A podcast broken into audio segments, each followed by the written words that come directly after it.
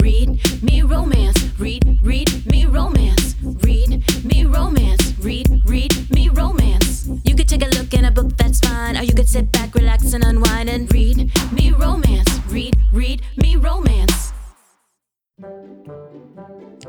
Good Girl by Stacey Gale, a novella from the world of the House of Pain. I'm what you call a good girl, though boring girl might be more accurate. Serena Daniels works as a pediatric nurse, and she's not exactly knee deep in eligible bachelors. The last time she asked a man out, he stood her up, then didn't bother to contact her for weeks. Clearly, she isn't the only one who thinks she's boring. Just how bad could this good girl get? Life is a string of crazy messes and brilliant moments for real estate mogul Lorenzo Salvatore, and he never knows which one he's going to get next. On the one hand, he's got a traumatized son who is his whole world. On the other, he's got the smart mouth nurse he stood up. Getting back into Serena's good graces will be tough, but with those bedroom eyes and killer legs becoming the center of his fantasies, he won't stop until he gets her right where he wants her in bed the bad and the good. Getting together with Lorenzo would definitely liven up Serena's life, but Lorenzo's made it clear that he and his son are a package deal. When it seems that Lorenzo wants is a new mother for his boy, will Serena be willing to settle for that when her heart wants so much more? This novel is a standalone romance featuring characters first introduced in House of Pain, Sage. While an ex wife is mentioned, there are no love triangles, no cheating, and no cliffhangers. HEA guaranteed. Due to adult language and sexual content, this novel is not intended for people under the age of 18. That's Good Girl by Stacey Gale. Go grab it now. Broken Hearts by Molly O'Keefe is live today. Ronan. His name thumbs through me like a heartbeat. I climbed out of the smoldering crater of my life only to find myself back in the middle of a slow motion train wreck. I'm hunted, torn between my past and present, ripped apart by two warring families.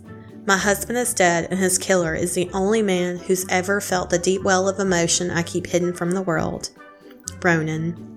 Vicious and scarred, his rough touch is seared into my skin, but his soft caresses are what break down my walls bit by bit until there's only me left my soul in his bloody hands, and my broken heart beating just for him, only him, Ronan.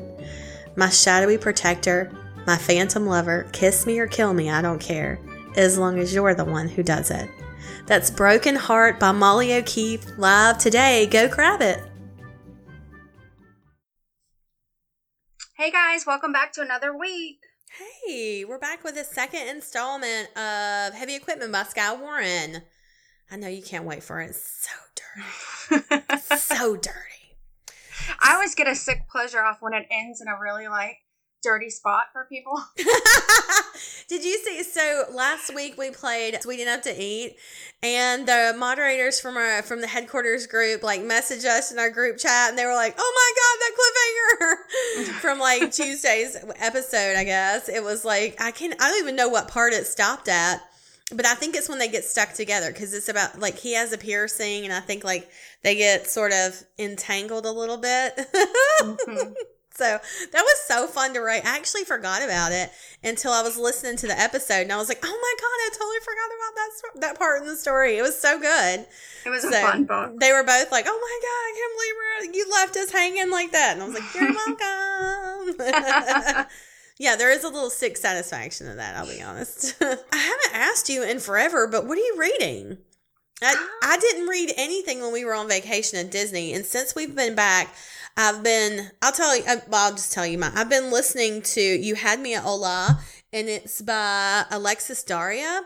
And I love it so far. It was recommended a long time ago and it's our book of the month for April. If you're part of Read Me Romance headquarters, we like to do a book of the month that we uh, talk about and discuss, and we do a live chat. So you can join us if you want to. Uh, that's the book. The book we're reading right now, like I said, is you had you had me at Hola" by Alexis Daria, and it the premise. I didn't know anything about it going into it, and it is about a young actress and she is on set with her new leading man and he's a little bit older and he's been doing I think it's called telenovela.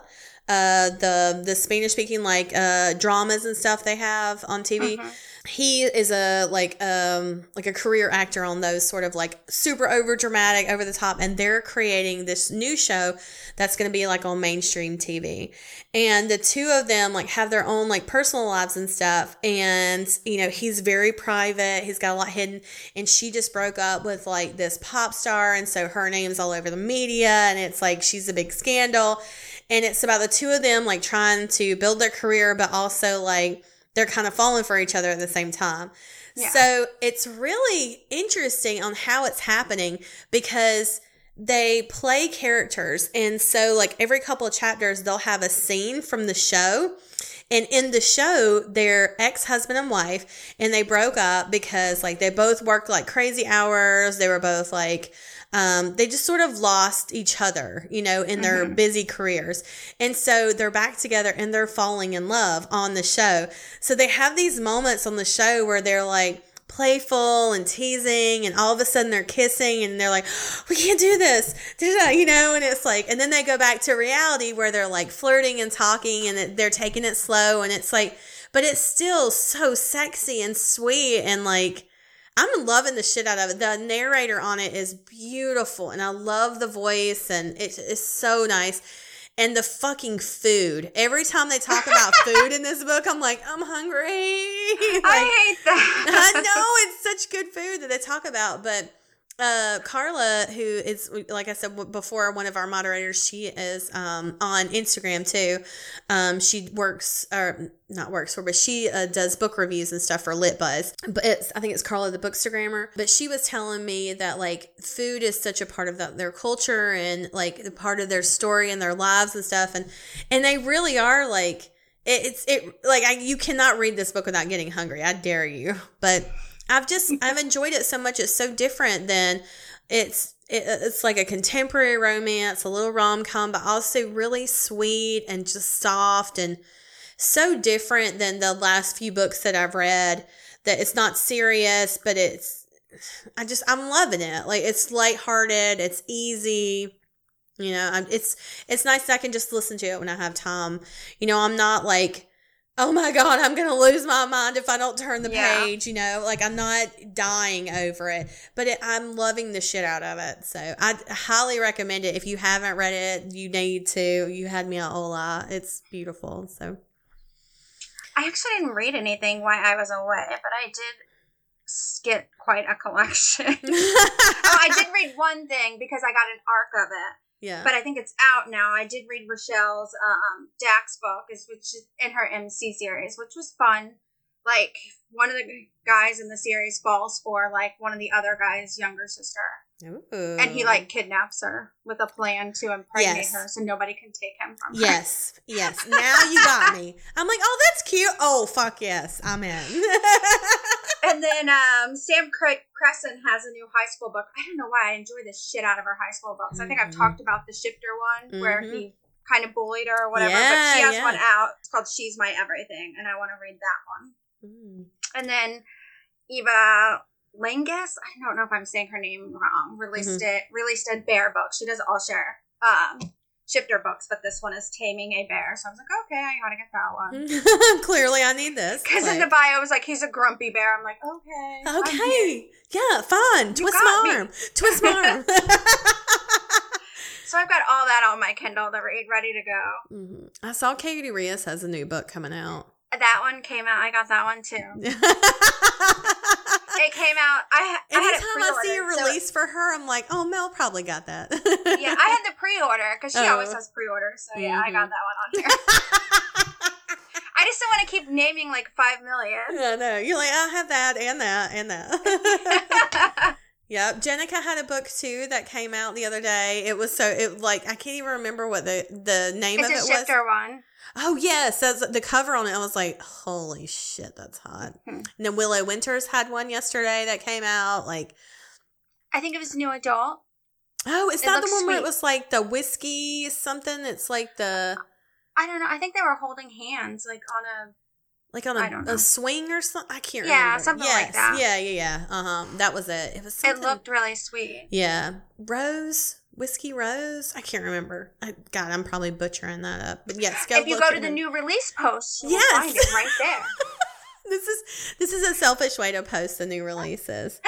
I've talked about it before too. Uh, Robert Dugoni he writes the Tracy Crosswhite series that I read. It's the it's like the mystery murder suspense series that I love. First one is called My Sister's Grave, and it's about this woman. She loses her sister when she's young. She's like disappears, and they believe like I think I think maybe they I don't I don't think they ever find her body when she's younger. And so the book starts and she's a woman and she's become a detective.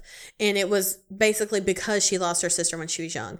And so the book starts with they find a grave in her town and she thinks it's her sister. So she has to go back to like her hometown and revisit everything again and she's trying to solve her sister's murder.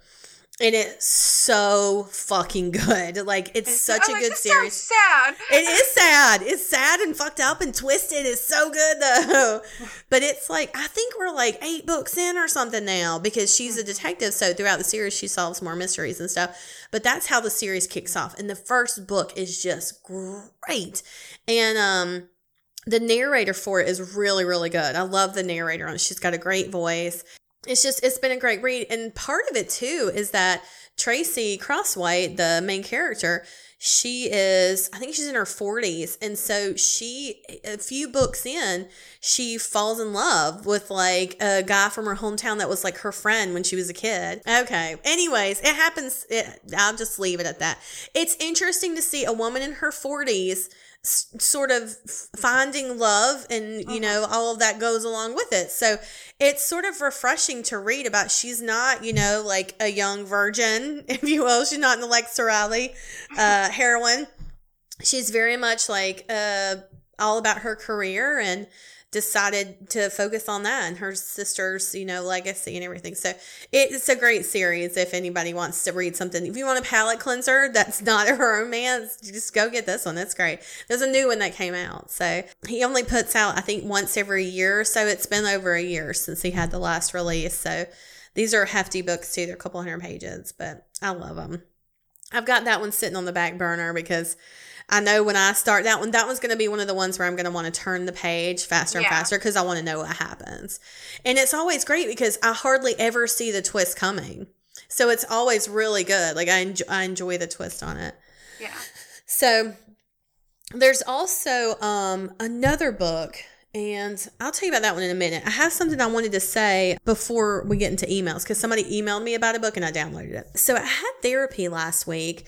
And I was telling my doctor about uh, my whole process on going for the ADD testing, and I told you about. I think we talked about it on the podcast too, like the the you know the whole process of it. And so, because I just want to be really transparent for anybody who's curious about it that wants to go through this process. This has been my journey, so you know, go back and listen to a few episodes, and I'm sure I'm talking about it all the time. But one thing my therapist said that really stuck with me after telling her about this experience, and she said, you know, right now the language is changing for people with ADD, and she said, and instead we're calling that we're calling it neurodiverse instead of saying it, it's a disorder.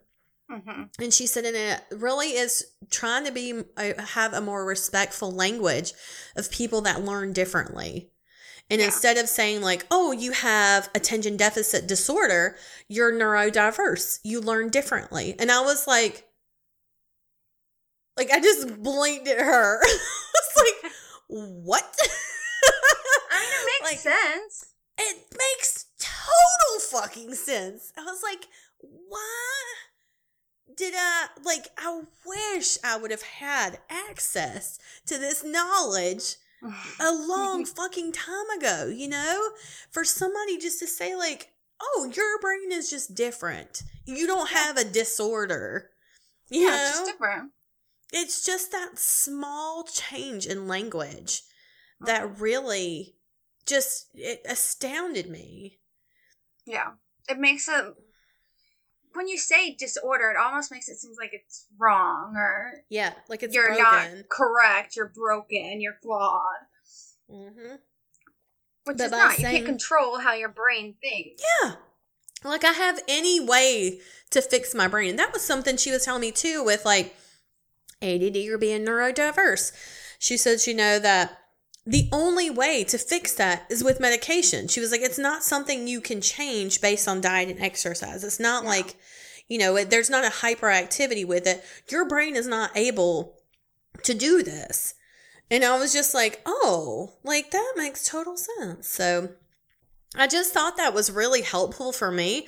So if you're listening and you have thought about, you know, that you have a disorder, think of yourself as neurodiverse. And I just I thought that was great. Yeah, there's all kinds of tests you can even take online just to learn that I've done just to learn how I think in general. And it will actually tell me where I need to focus and what things I might miss. And that's just helpful in itself because it may not be as big as ADHD, but everybody Yeah. learns a little bit differently and is better at different things. And to know that, you can really make sure you're filling in those gaps for yourself. Yeah, yeah. And I still don't know what my test results results are. I won't know till I think it's next Monday. Yeah, the this coming Monday. I'll go and I'll find out. But you know, even if it doesn't say like classified as this, I feel at least better, like you say, knowing what my tendencies are, where my weaknesses are, like things I can potentially do for myself to help. Like, you know, there's a lot of different things, but I have come to realize like the language I use to describe myself is really powerful.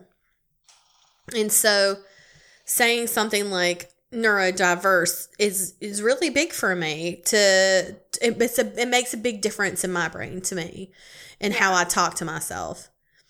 And hello cat. Hi buddy. Look at this little chunker. Look this little chunky bunky. You're if you're watching the top. video, you can see Leah's cat. he just jumped podcast. up.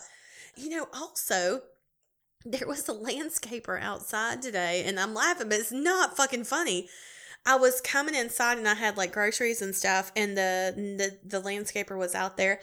And he like stops what he's doing. He's like, "Hey, let me give you a card." And I was like, "Okay, cool, thanks." Like I'm, you know, going in the house.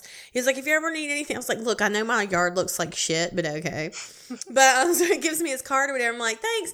And I start to turn around. He's like, "Yeah, I do. I do quotes all over town." Blah blah.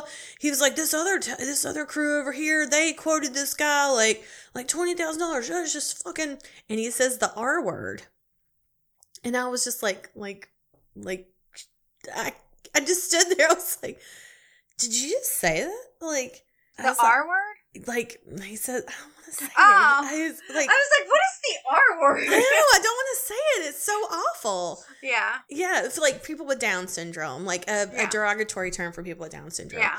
And so he says that, and I like it just was like a knee jerk reaction. I was like, okay, and I just like went in my house, and I was like, do people say that? Like, is that like people still say that, right? Like, oh, it just I don't know. It made me cringe so I've had much. I- I've correct people yeah, yeah. recently. Yeah, yeah.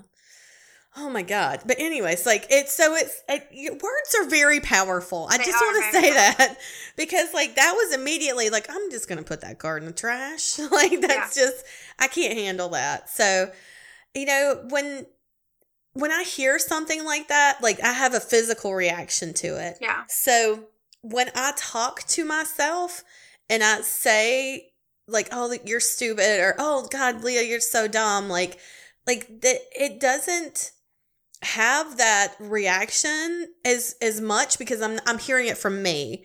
But when I hear like my therapist say neurodiverse, I'm like, "Oh my God, like that feels so gentle." Yeah. So I just, you know, be aware of like the words you say, and And especially the the, tone words you say them. Yeah, yeah. Who you say them to. Jesus. so anyways, like that was that was one that jumped up at me today and I was like, oh my God. Anyways, back to the book though. I wanted to mention the book I'm listening to. Okay. This says When Facebook Takes Up Your Whole Day. That's the title of it. Leah, your conversation about Facebook stealing hours of your time spoke to my soul. I used to spend up to seven hours a day on Instagram. You are definitely not alone. Most Americans spend more time than four hours every day on their phone. This is the little book I use to change the way I interact with my apps and shit. and shit. I love that she said that.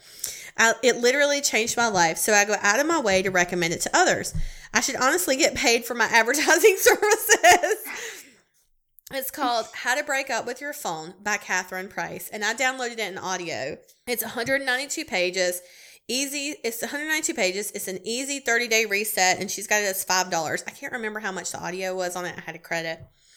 It says, It sounds like clicky bait self help, but actually, this book will give you simple, effective steps to intentionally create a new set of habits with your technology, one that you choose. Instead of the habits we have all slowly been taught by phone designers and social media companies.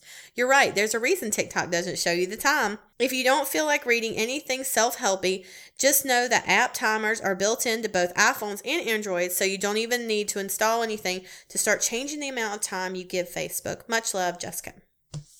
So thank you so much for sending that. I downloaded that audio when I got the email, so I'm gonna listen to it. It's, it's I'm gonna listen to it after you had me out. I just I found that really interesting. We got a lot of good feedback about that when um, we had that conversation about apps and how much time we use and how I deleted everybody from my Facebook and you know it, it's it's interesting to to look at it now and to s- yeah, like I've been off of it for you know it's it's been a week or two I guess to not have anybody on it. And I'm definitely not on it scrolling like doom scrolling as much as I did before. Yeah. And you know, I felt I was worried that I would go on Instagram and just spend all my time on that. Uh huh. And I will say, like, I'm probably on Instagram the same amount of time, but I do feel more active in what I search. Like when I would go on Facebook, it would always be like, oh, let me go look up my ex boyfriend's girlfriend whose profile is unlocked. You know? I'm not the only one that does that. no, you're not. You're not the only one. So, like, you know, like that kind of shit. Like that's unhelpful and it's unhealthy. so, like, I don't. I like do to look at my husband's ex. I'm like, look at this. You dodged a fucking bullet. I love that. I'll have to tell you something later when we stop recording. but no, it was, so like that's the kind of shit I would look up on Facebook. When I go on Instagram now, like I'm searching for stuff, but like it's definitely more intentional, like the hashtags I seek out or like different causes or actions. Yeah. Like like I had a committee meeting tonight with the city I've, I've mentioned it before. I'm on an event planning committee here in my hometown, and we help plan events for the city. And one of the things that I always try to do every meeting we come to is when we're looking for vendors.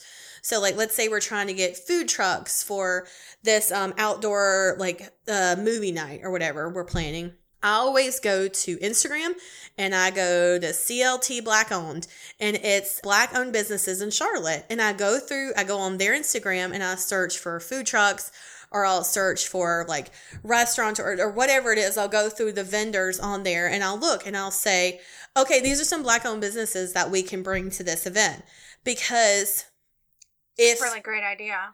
yeah, because like that's what that's what I feel like social media has a great use for. It's one of the great uses. But also because I don't know that anybody else on this committee is purposefully doing that, you know? Like I think they're just like, "Oh, well these are a list of our vendors that we generally use. Let's just call through this list." And I'm like, "Oh, here's some new ones." And they're all like, "This is great. Like everybody's awesome on this committee." I had to say anything I bring forward, they're like, "Yep, yep, yep, let's do this." So, another this is just another reminder please please get involved in your cities in your communities be a part of these things because if someone's not there pushing for black and minority owned businesses women owned businesses if the if somebody's not pushing for this Yeah. who's going to speak up for them you know like like these are things that are so important you know there's oh my god there's this amazing place in my town and it's called micah's sweet shop or micah's sweet escape and this woman opened this candy store like shop it's like candy and ice cream and like they have the, all these really cool desserts like cotton candy on them and stuff you would fucking love this place I know. I was like, this sounds like me. I know it's like a sugar mecca. It's so good, but she opened it because her daughter was her daughter was young and she died, and she wanted to do something as like a memorial to her. So she opened up this sweet little sweet shop, and it's the cutest, and they have the best stuff, and like. She was one of the vendors. Like she was one of the first people I called. She's a woman. She's a black owned business. I was like, I was like, hey, do you think you could come to this event? She's like, absolutely. I've been looking for somewhere where I can like do a food truck. And so like she ended up coming and it was great. And it was like, who who would have thought to call her otherwise, you know? So it's like I just think like that it's just so important to to be a part of the change you wish to see or whatever you know that's saying like be the change you want to see but yeah like i think social media can be used for so many good things in that way and how we communicate and how we gather and we talk and and all this stuff. Like it it has its purpose and i hope to find more good resources for that reason. So so yeah i just really appreciated uh, jessica sending that email about the book and i'm definitely going to listen to it. I'm, I'm going to give it a shot and see what it says. Tell me all the all the tips and hacks on social media. I So- only had a problem with the TikTok and I just deleted it. but you don't like need that one. Facebook and we have to be on those. I know, I know. That's that's the hard part. It's like, how, but you know what though? It's I love the like our like our headquarters group. I fucking love I that group. love it's my favorite thing on Facebook.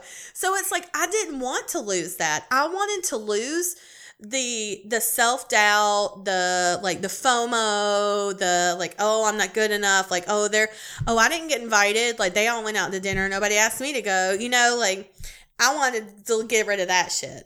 I don't. What is FOMO? I think I've seen that before. Feeling of missing out. Oh, It's the initials for it. oh I think I like to miss out.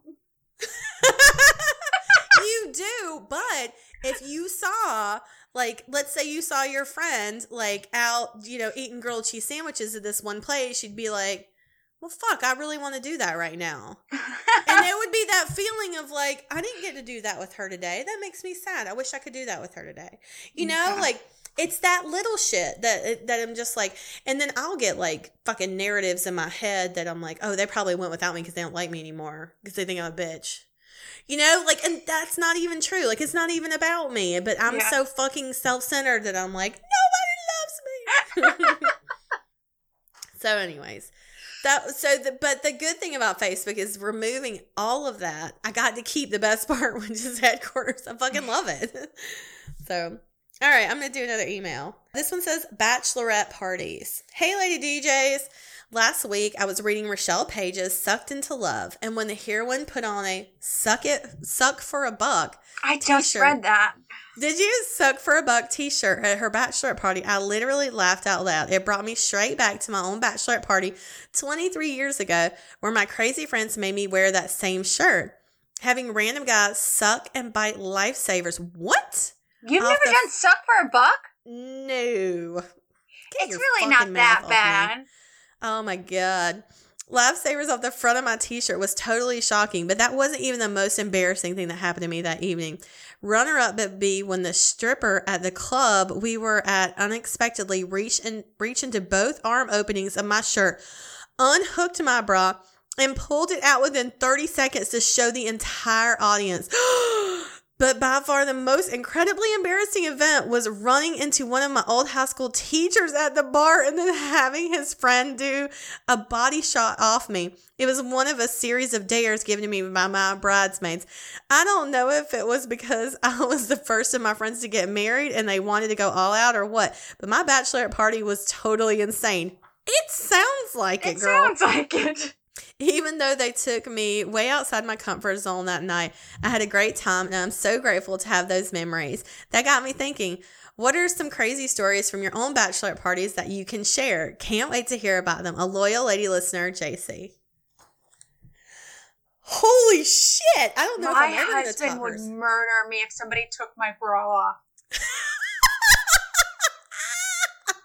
they would pull out the rattiest, like ugliest. He would reach in there and he's like, "This is a fucking sports bra." They'd go in mine and pull it out and be like, "Does a grandma wear this?" And just be like, "Do you know how good my tits are?" Okay, lay off me. Did you have a bachelorette party? Did you ever do one? no, I've thrown some, Mm-hmm. and I've done the suck for a buck. I've not done that. So yeah, you do the suck for a buck. It's just lightsabers. It's really kind of innocent. You do the sucker bouquet. It sounds like it. I mean, I wouldn't put one on. Like I said, my husband would murder me, but you can wear it. I know. We had I had LB threw me a bachelorette party. It was in Atlanta. We drove down to it. It was fucking awesome. It was awesome. My friend Wendy rented a limo. We all dressed up like Catholic schoolgirls. Awesome. We bar hopped. It was awesome. It was a it was a fucking great night. At one point, I remember just being trashed in the back of the limo, and like LB and I like somehow fell in the floor, and she tells me this that I look up at her and I was like, and I said something like, "I smell crotch, and I don't know if it's yours or mine."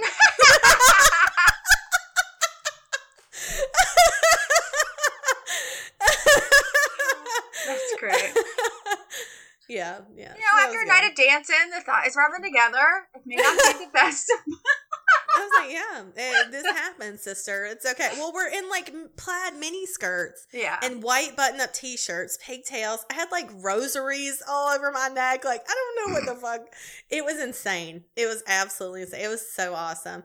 There was like, I think there was like 12 of us. There was a huge group that went. It was a ton of fun. I think we stayed in one hotel room. oh my god. no, it was insane. It was a ton of fun. Yeah, yeah. This is a good That's time. awesome. It was also 12 years ago Sunday. well, I got married 12 years ago Sunday, so it was probably around this time. Damn. So I'll save the other emails for next week. We're kind of running over on time. So, and I just want to mention again, uh, make sure you enter to win Skye Warren's giveaway. She's doing the uh, paperback copy of, um, or the signed paperback of Private Property.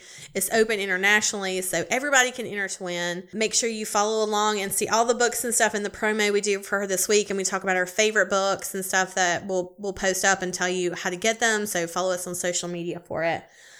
And we're gonna play the second installment right now of Heavy Equipment, and then I guess we'll see you on the other side. Chapter 3 I must have fallen asleep because I wake up draped over Asher Cook's body. I push myself up, palms against his chest, unable to ignore the hard shift of muscle beneath his soft white t shirt. We're not well matched, him and I. He's wearing jeans and boots. I'm in a limited edition Gucci evening gown and low heeled sandals I slipped on as we walked out the front door. He's made from muscle on top of muscle. I'm slender and shaking. I rub the sleep from my eyes, determined not to appear weak. Where are we? He flips the key in the ignition. My house. That's enough to snap me awake. If I would have pictured Asher Cook's house, I'm not sure I could have. He seems like he'd be at home among concrete and steel. Maybe some bricks in the background, stacked halfway up. He fits into construction so well that it's strange to imagine him somewhere fully built. Maybe I would have guessed someplace cheap, like a trailer park. I didn't think of myself as a snob, but as I look at the rambling Tudor style home with ivy curling up the side, I'm forced to confront my own preconceived notions. This man has money. And what's more, he has taste. The house looks like something out of a magazine with its timber frame and diamond patterned windows. Sun rays fold over the thatched roof, orange and purple and red, a bittersweet farewell. Asher seems inured to the romance of the sunset. He acts brusque when he crosses the front of the truck and opens my door, businesslike as he helps me down, almost impatient as he leads me into the house, as if he regrets having me here. That suspicion is confirmed when he hurries me through the darkened foyer and up shadowed stairs. A small room near the end of the hallway contains only a bed, its white lace coverlet such a sharp contrast to the man standing in front of me. You'll sleep here, he says, his expression impassive. There's a finality to his tone, as if he's saying goodnight. It's strange to feel disappointed that he isn't going to have sex with me. My body still hums with the memory of his words, the frantic way that I rubbed myself while he watched. Is that it? I say, hoping I hide my dismay. He reaches out a hand, fingertips soft against my temple, and I can't help but jump. You're too busy being afraid of me to enjoy this, and I do plan on enjoying you, June. There's a knot in my throat. It's hard to swallow around it. Oh, I don't suppose a little goodnight kiss would hurt, would it? The question doesn't seem to need an answer. Not when his head lowers, blocking out the faint light of the moon. Not when his lips brush mine. Time slows down, so I can feel his soft breath against my lips, more gentle than a man his size has any right to be. I can feel the cushion of his lower lip. I let myself sink into him without guilt or doubt. For this moment, I push away the reason I'm in his house. There's only his quiet request let me in, open for me. And my acquiescence, parting my lips. Pleasure gives way to a soft moan. His, mine. There's surprise that it could be like this. Chemistry? We have chemistry, but that's only electrons and protons. This is something else. Tenderness. I'm the one who pulls back. I find my balance against a wall with priceless art I vaguely recognize from a museum benefit auction last year. It's sacrilege to lean on a piece like this, to touch it with bare hands, to feel the brushstrokes abrade my palm, but I'm incapable of holding myself up and I can't trust the man in front of me, not for one second more. He stands where I left him, his expression one of bemusement. He touches his lower lip with two fingers. What does he feel there? My kiss? My naivete, most likely. How quickly I surrendered. You're dangerous, he says, his voice uneven. Me? You're like 200 pounds of muscle. What could I do to you? He rubs his jaw, looking away. I guess we'll see, he murmurs. Time for bed, beautiful. When this night began, I never would have expected the flick of anticipation low in my belly. Asher has already proven he can make me enjoy this. The dates my daddy arranged? They never made me feel anything but duty. Certainly not this all consuming fire that spreads and spreads. I sit down on the edge of the bed, unsure where to begin. Do I undress? Or do I wait for him to undress me? There was no mother to give me the birds and the bees talk. She died years ago, but her spirit left a long time before that. On a good day, she would tell me the parables about frogs and tigers. There would be gossip about people I didn't know. Sometimes the stories would blend together until I wasn't sure which was fiction or fact. Maybe she didn't know either. On a bad day, she wouldn't speak at all. I learned to manage the household before my feet could touch the floor at our dining room table. I planned parties and hired staff. Papa was too busy with Lee Industries, so I was the only one left. That's how I ended up in this room, I suppose. If the business was failing, if Papa had run out of ideas, I was the only one left. Asher crouches down in front of me, and I hold my breath, waiting, waiting. He hooks one arm behind my calves and pushes me lengthways on the bed, his movements brusque, unceremonious, and definitely unsexy. A sweep of his arm, and then I'm covered with the sheet.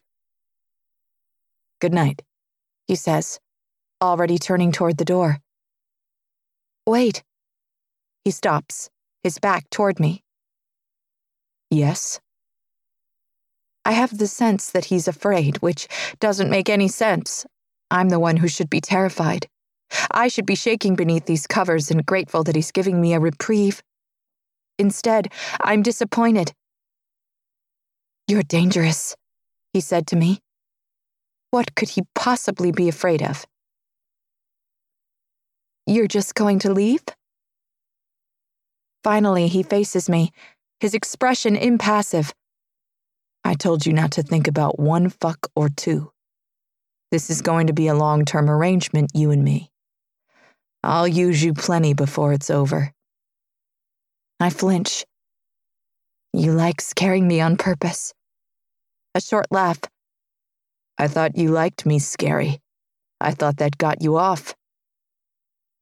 This night has been strange, surreal even. And I think I've done a good job going with the very weird flow. I've been a good daughter about as much as I can take. All I have now is rebellion. I don't see you getting me off right now. Looks to me like you're running away. Challenge arcs through the air like electricity. He's made of metal in this moment. He feels every bit of my anger, but he isn't burned by it. Instead, he smiles, slow and full of promise. You're right, he says, silky venom in his voice. You're a little tense tonight. Understandable, really? I can help you relax, beautiful. Would you like that? It isn't really a question. Not when he's already pulling the sheet away. Two fingers tap my ass. Turn over. I'm obeying him without really knowing what comes next. Not until he pushes a large pillow between my legs. His hands are rough as he props my ass in the air. You ever masturbate like this? I'm kneeling on the bed with a pillow wedged against my sex. My cheeks burn at the implication, both that I might have come this way under cover of night and that I'll come this way now. No, I say, drawing out the word. You don't sound sure, he says in a low laugh. I'm too embarrassed to admit that I've done this. Too embarrassed to move until he gives me a sharp slap on my ass. Pain yanks a high pitched noise from me, and I move in an awkward jerk against the pillow. It isn't a pleasant friction. It feels like not enough, not enough, not enough. Asher slaps me again, this time on the underside of my ass. It hurts more there, the burn sharp and deep. I moan and move forward, just to escape him, and move back again, because part of me likes the pain. Then I'm rocking against the pillow, moving mindless and unafraid. I hear the whistle of his hand. I know the pain is coming. And still it takes me by surprise. Right between my legs. He slapped me, there. He slaps me hard enough that I cry out, muffling my scream into the pillow. I speed up, and he slaps me again. I don't know whether he's punishing or rewarding me. It feels like both as I barrel toward climax, the pillow tight and hot between my legs, my mind too lust drunk to care about how humiliating I must look right now. When it comes, climax is a soft wave, ocean water reaching over my face, closing over my nose until I can't take a breath anymore. Can't see anything beyond the wavery underwater. And then I drift down, down, down into sleep. Chapter 4 I wake up when it's still dark outside. I've always been an early riser, and according to the antique clock on the wall, today is no different. I stumble to the bathroom where I'm shocked fully awake by the sight of my favorite L'Occitane toiletries. He wasn't joking about how long he'd been preparing for this. I don't know whether to be flattered that he wanted me to be comfortable or terrified that he knows so much about me when I don't even know his middle name. The familiar citrusy scent soothes me despite my worries, and I step out of the steaming shower with a towel around my body. The closet contains full racks of clothes I would have bought at Ann Taylor in Banana Republic. I prefer simple clothes, like the cream cable knit sweater and plaid slacks I pull from their hangers. Red Ralph Lauren pointed toe pumps from the shoe rack will be the only pop of color. I open a wooden drawer and freeze. Asher has been spot on about the things I like so far, but this underwear isn't anything I would have picked out for myself. There are no full coverage neutral briefs or black bikini panties that will hide neatly beneath my clothes. There's lace and patterns and ruffles. One pair of panties has a little eye drop cut out in the front beneath the waistband. It hardly reveals a full square centimeter of skin, but the thought of wearing it makes me feel naked. The thongs are made of satin so soft they make me think I might actually enjoy wearing them. It gets stranger when I try to find a bra to wear. There aren't any. As I search through the drawers, I find stockings and garters, scarves, even a hat, which is surprisingly cute, but there isn't a damn bra in the entire walk in closet. Problem, comes a low voice from behind me.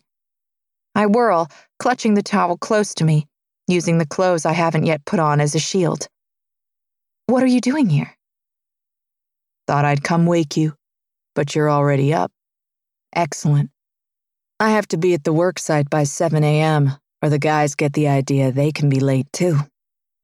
There aren't any bras, I say, my cheeks flaming. I did embarrassing things last night. I climaxed again and again against the wall of my childhood home, in the cab of his truck, while humping a pillow on the bed 10 feet away from us. But discussing my underwear with him feels more intimate. An eyebrow lifts. You don't need one. I stare at him, more shocked in this moment than when Nathan Fitzsimmons snapped the strap of my training bra in sixth grade. What's this for? He said. You don't have anything to put in it. I've always been flat, despite the multitude of push ups I tried through middle school, the padded bras in high school, and I've mostly accepted that shortcoming, at least until Asher Cook looks at me with calm refusal. Excuse me? I manage to say. I'm the one who decides that. He gives me a half smile, completely unfazed. That's where you're wrong. I'm the one who decides what you wear and for how long. I'm the one who's going to tear that off you. But those pretty little tits you're hiding under that towel, I want access to them any time of the day. Pretty little tits? I'm flat. He shakes his head. You're small, and I'm big. And you know what? I think you like that. I think it makes your tight pussy even tighter, thinking of how I could overpower you. A shiver runs through me, and he's not entirely wrong. There's pleasure, and there's fear, which only serves to make it sharper. What would it be like if he didn't let me out of the closet? What would happen if he demanded that I drop the towel? My fist tightens on the thick cloth, because I already know what would happen. I would fight him. I would lose. His soft laugh fills the room. The hair on the back of my neck rises. Come downstairs, he says, already turning away. We have a full day ahead of us. I can't wait. Chapter 5 Fabric rubs against my breasts with every small movement, leaving them tender I cheated ever so slightly, wearing a thin camisole beneath the cable knit sweater in lieu of a bra. The plan backfires because the silk brushes against my nipples.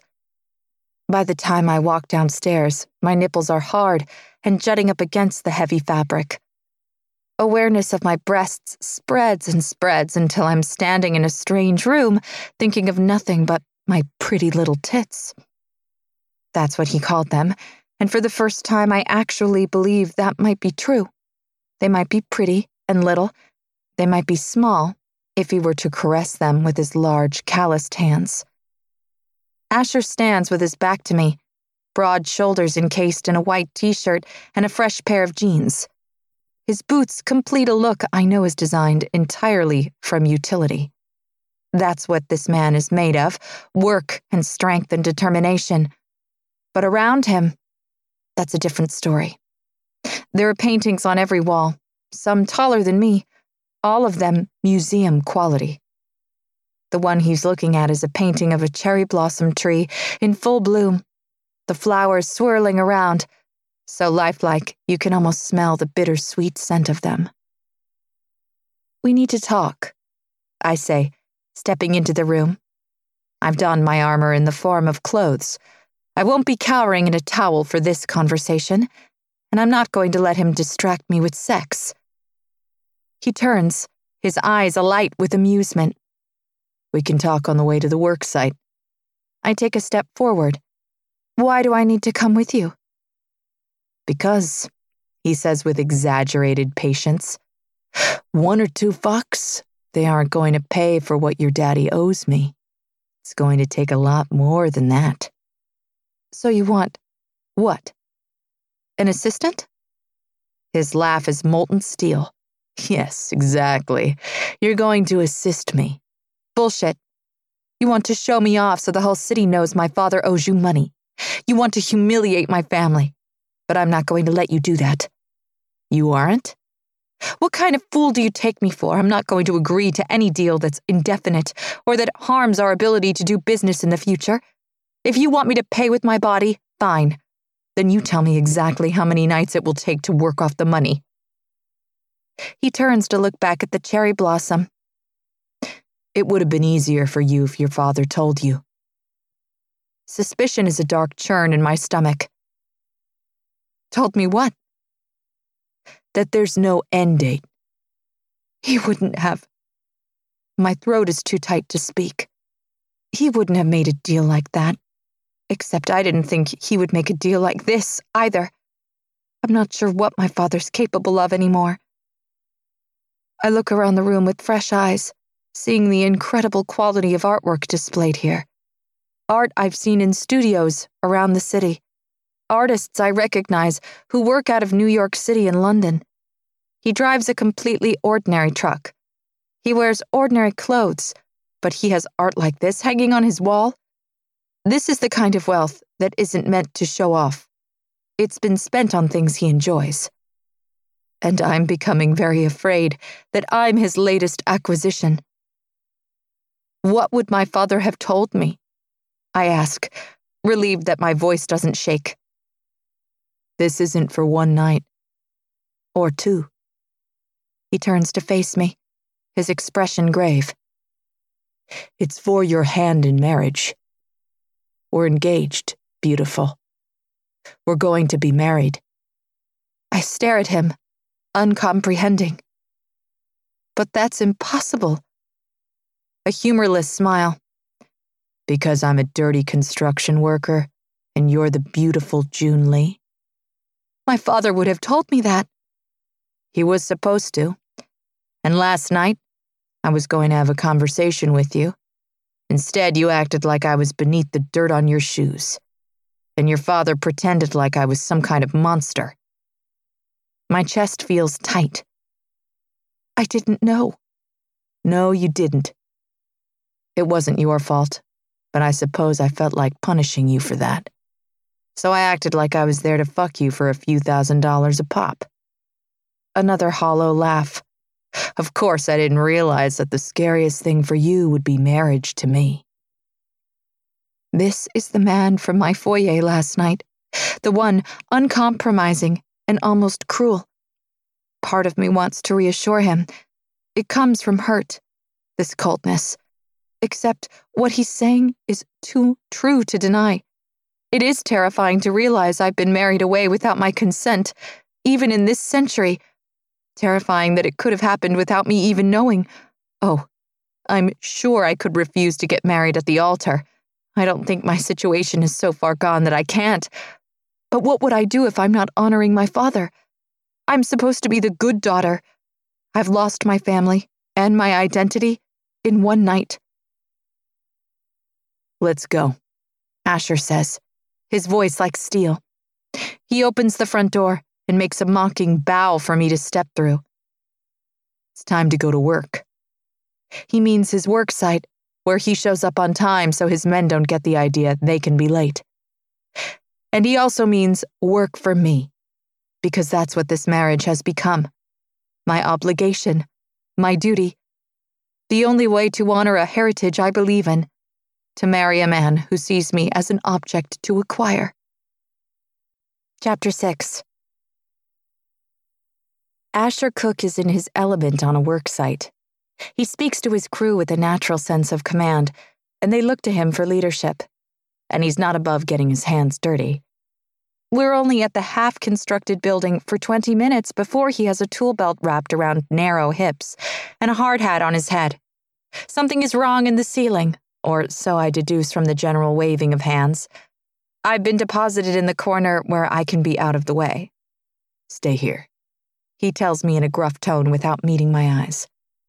He does not wait for anything as mundane as a ladder. Instead, he jumps to clasp the edge of the ceiling beam, then levers himself up with strength I can only admire. He flips himself onto the beam and then walks to the other end, as casual on the ground as he is 20 feet above it. I have to force myself to unclench my fists. It could be concern for any passing stranger, but I know it's not. I know it's more.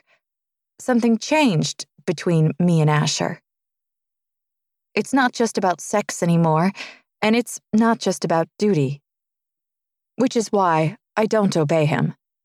I wait until he turns around, still 20 feet off the ground and on the other side of the floor. That's when I stand up and stretch. Even from this far away, his gaze caresses me with undeniable heat. My nipples pebble against the fabric. They won't be visible beneath the texture of the cable knit sweater, but I pull it over my head, leaving me in only the thin ivory camisole. There's more than just one dark gaze on me now. Many of the men are looking at me. They don't dare say anything. Not since I came with Asher Cook. I'm not a lost little lamb in a schoolgirl outfit. No, I'm a woman now, and my nipples press proudly against the silk, declaring my readiness. The problems in the ceiling aren't the focus of the men anymore. Conversation quiets and then becomes ringing silence. My cheeks burn, but I started this for a reason. Because my father could have introduced me to Asher at a dinner party, he could have asked me to date him, he could have even told me to marry him. I would have done it as the good daughter. Instead, he sabotaged any chance of a normal relationship. If I asked him why, he would say it was for the family honor. I know the truth. It was cowardice. And this? My heart beating faster, my chest rising and falling, my nipples proud and firm beneath the thin silk. This takes courage. My arms reach above my head, stretching for the world to see. It could not be more blatant. Even though I'm wearing plaid slacks and my hair is done in a bun, it could not be more sexual. Even if I were stripping at a club in a thong, I could not feel more inviting than this. That's how I turn away from the men, feeling their desire like a tether, and then snap. Walking away from it, someone will follow. I stride blindly down a half built corridor, not knowing where to go from here. This is how I ran away from the men all those years ago, my heart beating too fast, my body thrumming with urges I didn't fully understand. It's different now, because I'm running towards something. A water fountain, still wrapped in heavy plastic, is the only indication that I've found the restrooms. I slip inside, relieved that there are actually stalls and sinks, even though the walls are unfinished. Heavy footsteps approach, and I dash into a stall. My fingers fumble with the lock. It could be anyone outside that door a stranger, a dangerous man. It's not only part of the game. What if Asher Cook didn't like my little show back there? He could have turned around and continued working. He could have let one of his men follow me instead. A low chuckle bounces off the tile, and I shiver with relief because I recognize him. Anticipation races up my spine. My breath becomes quicker. I know you're in here, you may as well come out and make it easy on yourself. More footsteps, and I lean against the door, too afraid to make a sound. The lock isn't working right. I think the door isn't aligned. There's nothing stopping him from coming in except my weight. Or you can make it harder on yourself, he says, stopping outside my stall. Maybe you'd enjoy that. Maybe you like getting men all riled up thinking about them touching you with their dirty hands. A knot in my throat. No, I say, my voice breaking. That's not true. There's a shift in the metal, and I realize he's touching the door on the opposite side, Only an inch separates us. I suppose we'll find out, he says, soft enough I have to strain to hear. When I touch your pussy, we'll find out if this is getting you wet. Won't we? There's a clench between my legs, and I know exactly what he's going to find. Don't. The stall door opens despite my weight, inexorably, inevitably, until I'm standing there in front of him. His white t shirt has black smudges that weren't there before. It looks somehow more obscene than even my silk camisole with no bra beneath it. In his gaze, I find an unexpected tenderness. Don't what? He asks, his voice gentle. How far do I want this game to go? I don't know. It's a little late to ask for mercy, beautiful. I'm doing more than asking. I'm begging, after he made me come three times last night. He looks hard as steel beneath those jeans, and he didn't climax even once. Slowly, slowly, I sink to my knees in the half built bathroom. Asher's eyes flash. What are you doing? You're right, I whisper, my gaze on his. I do enjoy getting the men all riled up. I like thinking about the dirty things they'd make me do if they trapped me in a room like this. He takes a step closer, his body inches from mine. Show me. My hands are clumsy on his belt buckle, but he makes no move to help me. He stands there like a god passing judgment.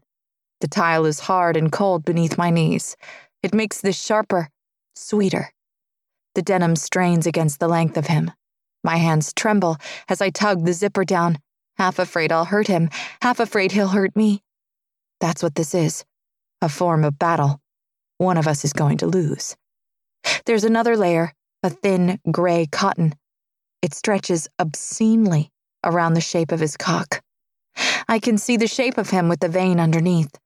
I can see the outline of the flared head. And a drop of precum darkening the cotton to black. It makes me bolder, seeing the power I have over him.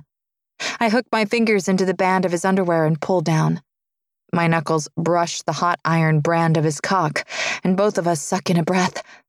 Then his cock juts away from his body, proud and hard, and far too big to fit into my mouth. Without thinking, I lick my lips, as if readying myself. His dark gaze tracks my tongue. It's a little late to ask for mercy, beautiful. His cock jerks when I touch it, as if it's alive, and I make a high pitched sound of surprise. I have to force myself to touch him again. The warm skin moves beneath my fingertips, almost like velvet encasing steel.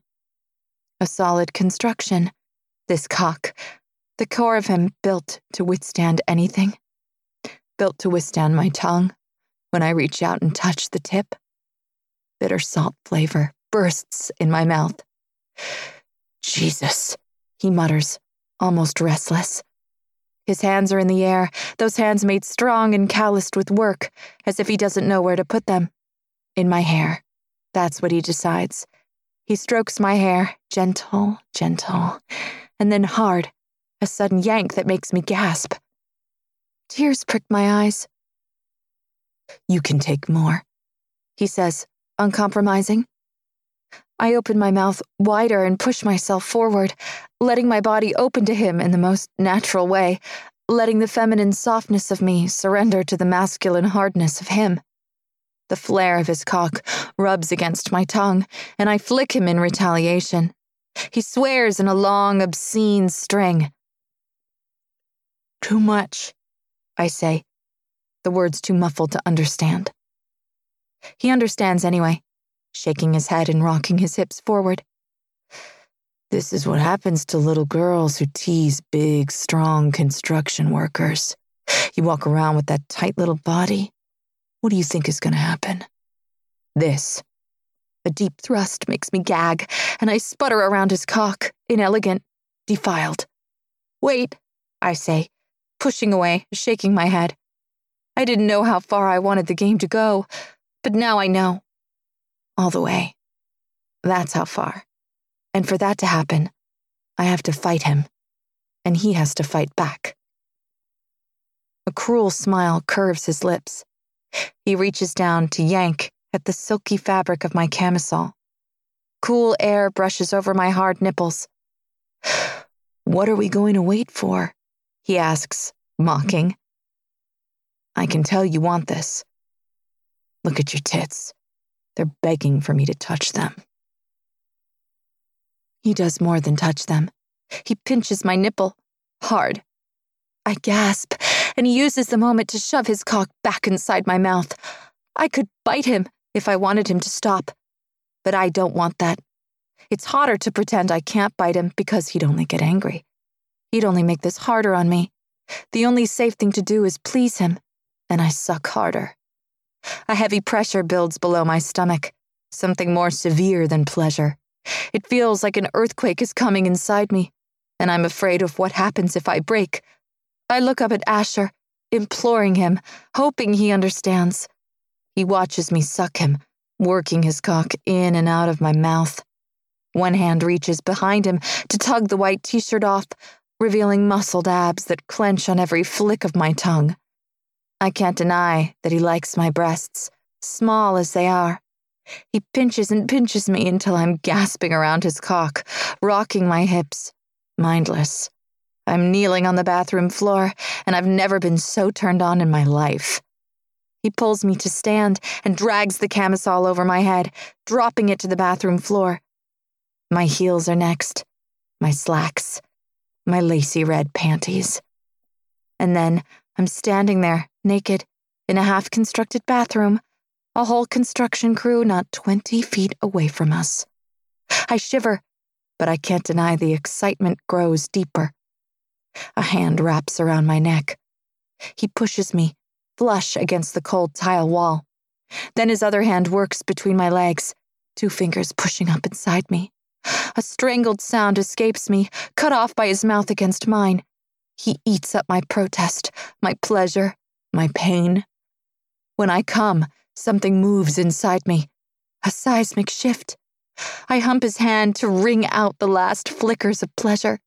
He pulls his hand away before I'm done, and I moan. Two fingers pull through my wetness, gathering it. He spreads it over his cock. The proof of my desire glistens on his ruddy flesh. He fucks his slickened fist, grunting in a way that's more animal than man.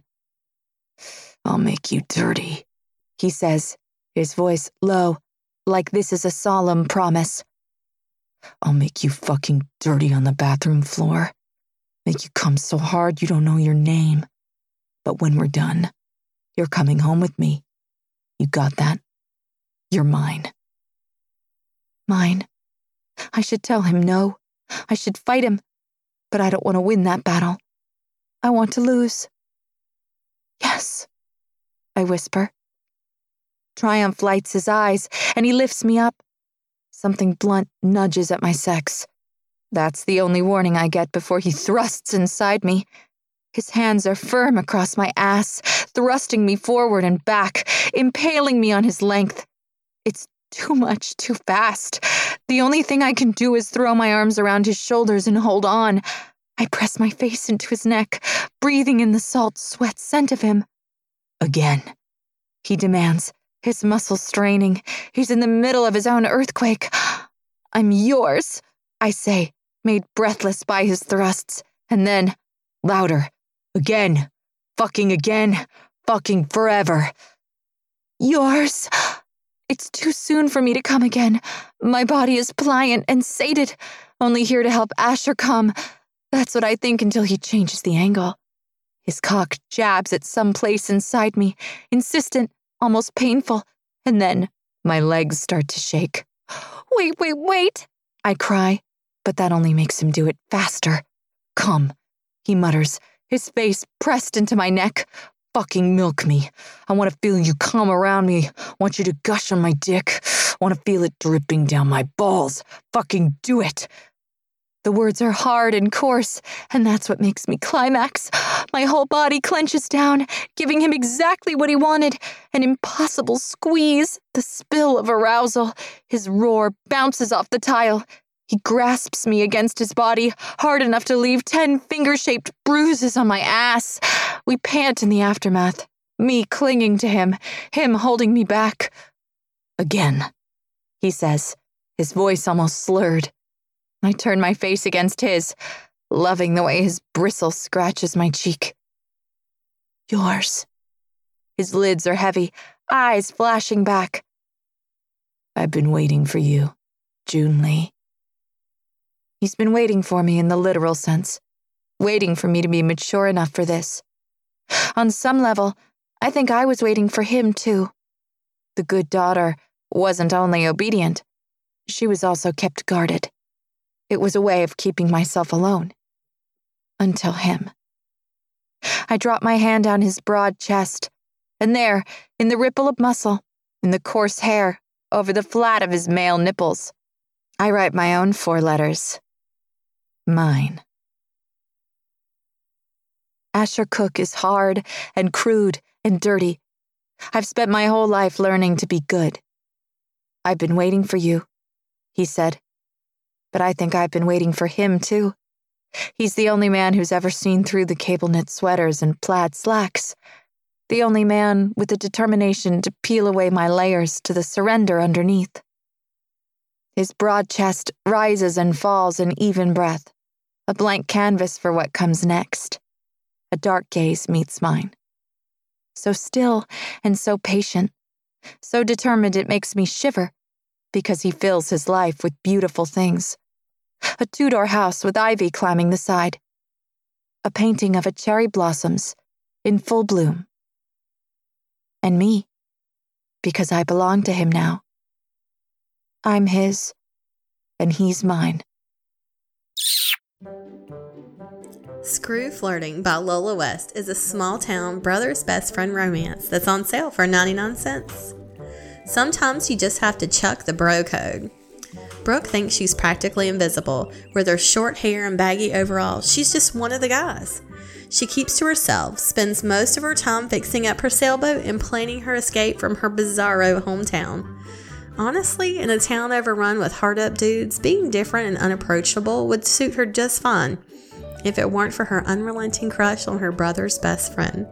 Jackson is following in his father's footsteps. He's going to be an accountant, but sadly, he doesn't even like math. Secretly, he wants to be a writer and not the practical kind. Jackson wants to write fiction, but he's basically never told anyone that, except Brooke. She's the only one he talks to. God, he thinks about her all the time, but she's his best friend's little sister. This small town is paradise. Beautiful beaches, year round, warm weather, and friendly neighbors. There's only one thing missing single ladies. It's raining men in spring Florida, and the lonely residents are hungry to find their soulmates. During the month of April, some of your favorite Insta Love authors are bringing you stories set in this fictional town where the men significantly outnumber the ladies. Come meet us in spring to find your next book boyfriend. That's Screw Flirting, a small town brother's best friend romance, for 99 cents by Lola West. Go grab it. Welcome back. You got it all now. Yes, you got it all. Now, what will you do with yourself? Make sure you click all those new releases Mel's posting. Don't make her work for nothing. And next week, we have Ember Flint. We have a brand new book from her, and it's called To Be My Hard Headed Wife. I know. I'm looking I forward to can't fucking wait. It's going to be so good. So I'm super excited. And the first line is a protective alpha billionaire and a curvy girl small town romance. I'm like, do you? I need a copy of this. I know. I have the I have the Word doc. I can send it to you if you want. Okay. want. yeah. So I'm super excited. I can't wait to hear it. We don't ever get the audio files until like usually the, the couple days before Yeah. the uh, the episodes go live. So we don't ever get to listen to them beforehand. I usually listen on the same day everybody else does on Tuesdays. So and then I don't get to listen again till Thursday. So it's always a cliffhanger for me too. but it's awesome. I can't wait to hear it. So thanks right. again to Skye for for this book and and for being on the podcast with us once again. So I guess that's it. Tell them what to do. Fuck your day up. Make sure you're a bitch. Don't be a dick. Bye, guys. Bye.